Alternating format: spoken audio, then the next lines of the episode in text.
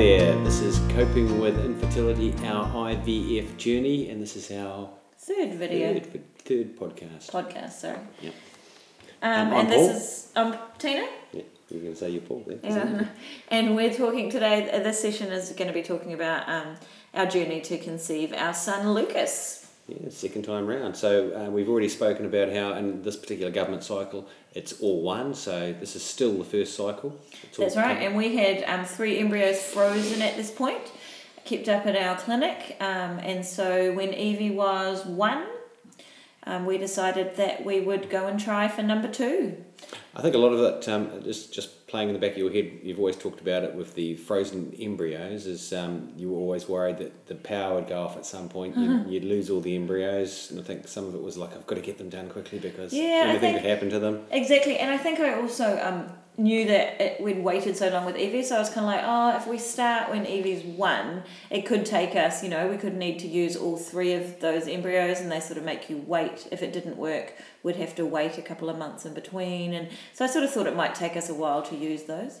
Um, so we did it when Luke Evie was one, and um, it was a lot easier frozen embryo transfer. It's amazing, no needles, just um, some little tablet estrogen tablets three times a day, and some lovely um, they're called pessaries, little progesterone pessaries that go up your vajayjay three times a day.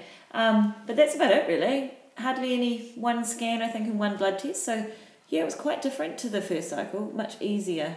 And Paul's, you didn't really have to do much. No, I didn't have to really do much at all. Just kind of moral support for you, really. Because I think because the embryos were already created, you see, so there was no sperm samples or anything needed. They were they were in the freezer, but um, yeah, I did think it was weird. It was a really weird thing. Before we did IVF, I really was. We were quite scientific about it. We were like, they're just, just when they throw out those odds, don't they? They they say because I, I was thinking to myself, well, the the odds were something like what was it? Thirty percent or something. Thirty percent. I was thinking, there's no way that can happen. And if we got thirty percent on the first go, there's no way statistically that we'd get it the second time round. So I was Yeah. thinking this one won't work.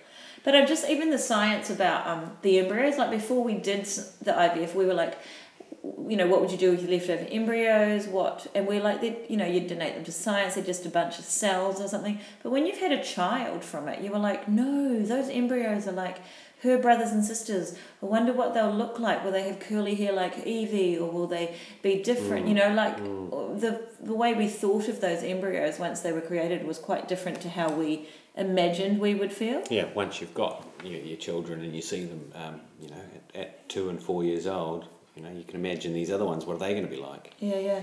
So yeah, the frozen embryo cycle, we were very um, found it really easy, and we so we went in and had the embryo replaced. Um, again, I had shares in the home pregnancy test, but I remember doing a home pregnancy test at the same day that I had found out I was pregnant with Evie. I think it was about six days past that the after the transfer, and um, it was negative. The test was negative, and I was so upset thinking it hadn't worked. But it's, I think the frozen embryos they take a bit longer to get started once they've been defrosted and start growing again. So the next day, I actually had a positive on the pregnancy test, um, but by then the symptoms had started. Um, I always got no, I get nausea. Mm, you kind of knew, didn't you? Yeah, And- I kind of know my body, and so because I'd already had a pregnancy by then, I sort of knew. Hmm. I, I was still stunned that it was a, a, positive because I just was still playing those odds and going, Yeah. there's no way. You do tend to play those odds, eh? You you convince yourself like I remember when we started it was like, okay, well, it's thirty percent chance of a cycle. So if we did three cycles, that would give us ninety percent. So we'd probably get a baby. You know, that was us going, okay, we'll get one from the government. In actual fact in New Zealand you get two cycles. If the first one doesn't work, you are able to have a second up to two cycles to have a baby. And I thought, and then we'll pay for one. But you know, the fact that it worked on our first government cycle and our first embryo replace.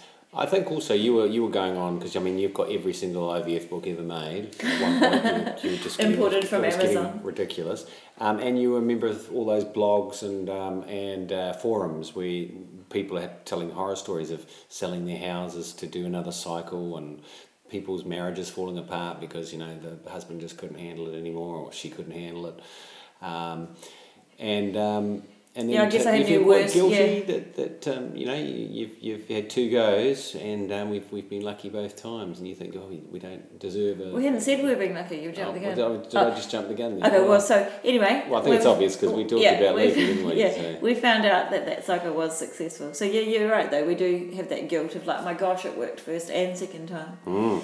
Survive. I call it Do you know, survivor's guilt. I I also think it helps that um, it's a male factor in fertility. Um, and in, in a way, that very first part we did kind of not fix that bit, but it's um, it's kind of dealt with one of the biggest hurdles. Oh yeah, um, often yeah, I hear what you're saying. Often um, couples dealing with male factor infertility have a higher success rate just because, you know, if there's nothing wrong with the woman by by using ICSI and it, and it putting those sperm into the embryos, Mm. it's kind of bypassed the male factor issues we have. So, I mean, I don't know. We've I, I never tried to get pregnant, of course, when I was younger, so I don't know how how we were. But because people often joke, "Oh gosh, you might you must have been quite fertile." I mean, how would you know? How would you know these things? Because you know infertility is always a joking matter, isn't it? The, the more jokes you make and the comments you get, like we could do a whole podcast on the stupid comments we got. sitting on ice. I mean, uh, I had I had some people pull me aside and say, "No, seriously, Paul, you need to sit on a bag of ice," and we're not joking. And then it was like I was going, "Ha ha ha," and they're going, "No, you do. You, you need to." Some other, I, remember I had and the amount, I had people saying, you know, the dumb ones when you're there and the guy's going, "I'll give me a shot at your wife. I, I just have to look at my wife and get them pregnant. I'll get her pregnant straight yeah, away." And yeah, like, well, that's great. and they'll thanks. say that right beside when Paul's right there. It's like, yeah, give him. I'll have. I'll have a go. I'll get her Mm, knocked up straight mm, away. mm. Like, why? Why would you think that's being supportive? You know, that's just the dumbest thing ever. Yes, it is.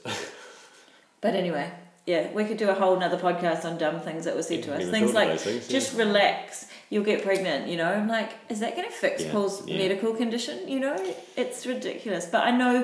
I have to believe, and I always this is how I stayed positive about it. Is that I think people don't know what to say. Like I don't think anyone means to say no, that. I no, think they're trying to say something supportive. The, they the, are. the they just there. It's they just right don't know what to say.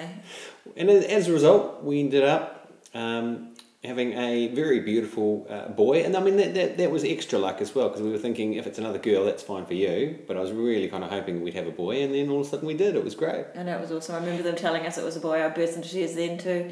Just going, really? Are we that blessed to get our pigeon pair, a boy and a girl? You know, Yeah, yep. if we never have any more children, that's awesome. We've got a boy and a girl. And we've got what I should do for this one as well, and hopefully I managed to do it for the last podcast. I will put a link to the, the little video. They're only short ones, but it covers basically the entire journey right from the beginning to the end. Um, I'll, I'll try and put a link to that somewhere in this podcast. Yeah, and I think it's called Lucas Begins as well. So Yep, we'll check put that those out. links. It's quite um, touching. Um, and uh, I think um, uh, we'll probably leave it there for now. That's quite a long time, and we'll start up again on our on our fourth one, fourth podcast in just uh, a short while. Thanks for listening in, and uh, we'll catch up with you on the next one. Bye. Bye.